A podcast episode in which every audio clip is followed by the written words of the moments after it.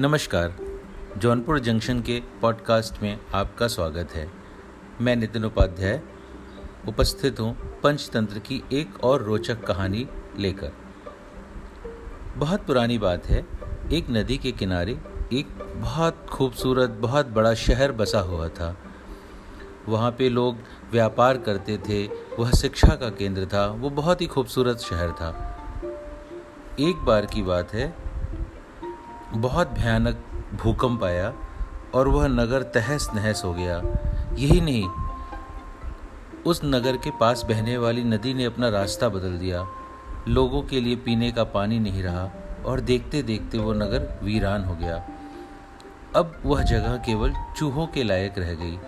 चारों ओर चूहे ही चूहे नज़र आने लगे। चूहों का पूरा साम्राज्य स्थापित हो गया। चूहों के उस साम्राज्य का राजा बना मूषक राज चूहा। चूहों का भाग्य देखिए। उनके बसने के कुछ दिन बाद नगर के बाहर ज़मीन से एक पानी का स्रोत फूट पड़ा और वहाँ पे एक बहुत बड़ी झील बन गई। नगर से कुछ ही दूर एक घना जंगल था। जंगल में अनगिनत हाथी रहते थे।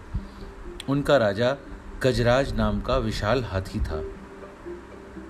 उस जंगल क्षेत्र में भयानक सूखा पड़ा। जीव जंतु पानी की तलाश में इधर उधर मारे मारे फिरने लगे। भारी भरकम शरीर वाले हाथियों की तो दुर्दशा ही हो गई।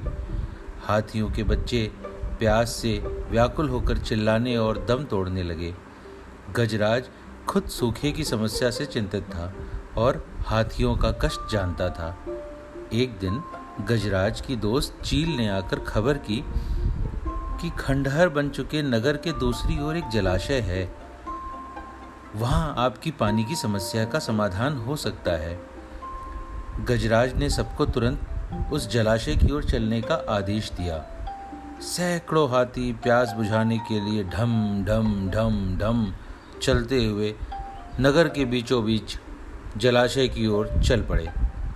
जलाशय तक पहुँचने के लिए उन्हें खंडहर बने नगर के बीच से गुजरना पड़ा और इसका परिणाम क्या हुआ?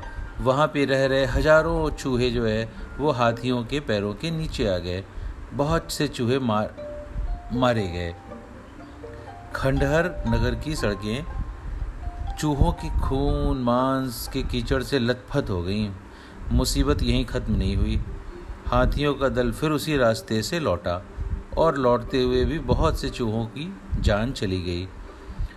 अब चूहों के लिए बहुत बड़ी समस्या हो गई। हाथी रोज उसी मार्ग से पानी पीने जाने लगे। चूहों का तो पूरा जीना दुश्वार हो गया। काफ़ी सोचने विचारने के बाद चूहों के राजा से उसके मंत्रियों ने कहा, महाराज, आपको ही जाकर गजराज से बात करनी चाहिए। वह दयालु हाथी है। मूषक राज हाथियों के वन में गया। एक बड़े पेड़ के नीचे गजराज खड़ा था। मूषक राज उसके सामने एक बड़े पत्थर के ऊपर चढ़ा और गजराज को नमस्कार करके बोला, गजराज को मूसक राज का नमस्कार। हे महान हाथी, मैं एक निवेदन करना चाहता हूँ। आवाज़ गजराज के कानों तक ही नहीं पहुँच रही थी। कहाँ छोटा सा चूहा, कहाँ उतना बड़ा हाथी। खैर, दयालु गजराज उसकी बात सुनने के लिए नीचे ही बैठ गया और उसने अपना कान पत्थर पर चढ़े मूसक राज के निकट रख दिया और बोला, नन्हे मियाँ आप कुछ कह रहे थे। कृपया फिर से कहिए, मुझे सुनाई नहीं पड़ा था। मूसक राज ने फिर से थोड़ी हिम्मत बनाई और बोले, हे गजराज, मुझे चूहा कहते हैं। हम बड़ी संख्या में खंडहर बनी नगरी में रहते हैं और मैं उनका राजा हूँ। आप और आपके हाथी रोज जलाशय तक जाने के लिए नगर के बीच से गुजरते हैं। हर बार उनके पैरों तले कुचले जाकर हज़ारों चूहे मर जाते हैं। यह मूसक संहार बंद न हुआ तो हम नष्ट हो जाएँगे। गजराज को यह सुनकर बहुत दुख हुआ। उन्होंने कहा मूषक राज, आपकी बात सुन मुझे बहुत शोक हुआ। हमें ज्ञान ही नहीं था कि हम इतना अनर्थ कर रहे हैं। हम नया रास्ता ढूंढ लेंगे। मूषक राज कृतज्ञता भरे स्वर में बोले, गजराज, आपने मुझ जैसे छोटे जीव की बात इतने ध्यान से सुनी। आपका बहुत धन्यवाद। कभी ज़रूरत पड़े तो याद ज़रूर कीजिएगा। यह सुनकर गजराज को हँसी आ गई। उन्होंने बोला, आप लोग इतने छोटे छोटे जीव हैं, आप हमारी क्या सहायता करिएगा? जाइए, आप अपनी नगरी में आराम से रहिए, हम अपना रास्ता बदल लेंगे। कुछ दिन बाद पड़ोसी देश के राजा ने अपनी सेना में भर्ती करने के लिए हाथियों को पकड़ने का काम शुरू कर दिया। राजा के लोग हाथी पकड़ने उस जंगल में भी आए।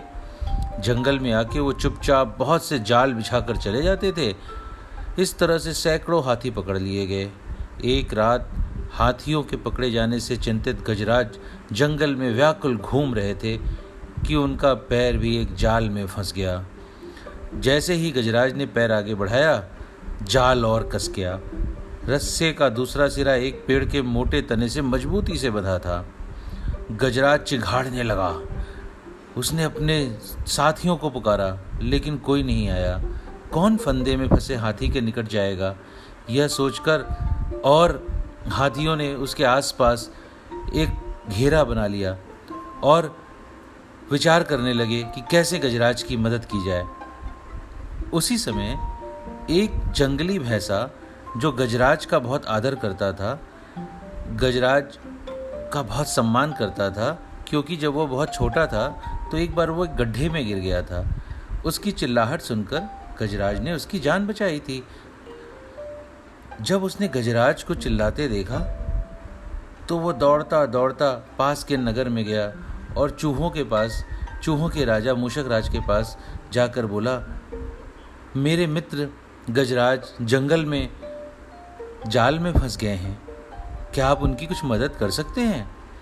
मूषक राज ने जैसे ही सुना कि गजराज जाल में फंस गए हैं मूषक राज ने कहा हाँ हाँ क्यों नहीं?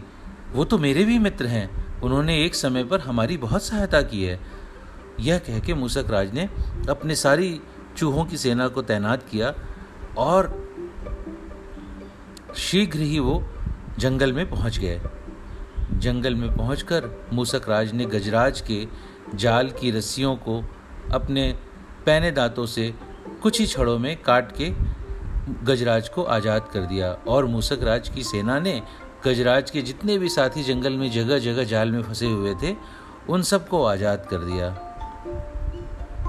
यह देखकर गजराज ने मूषक राज का बहुत धन्यवाद किया और इस प्रकार एक बड़े शक्तिशाली जीव की एक बहुत छोटे जीव ने आवश्यकता पड़ने पर मदद की।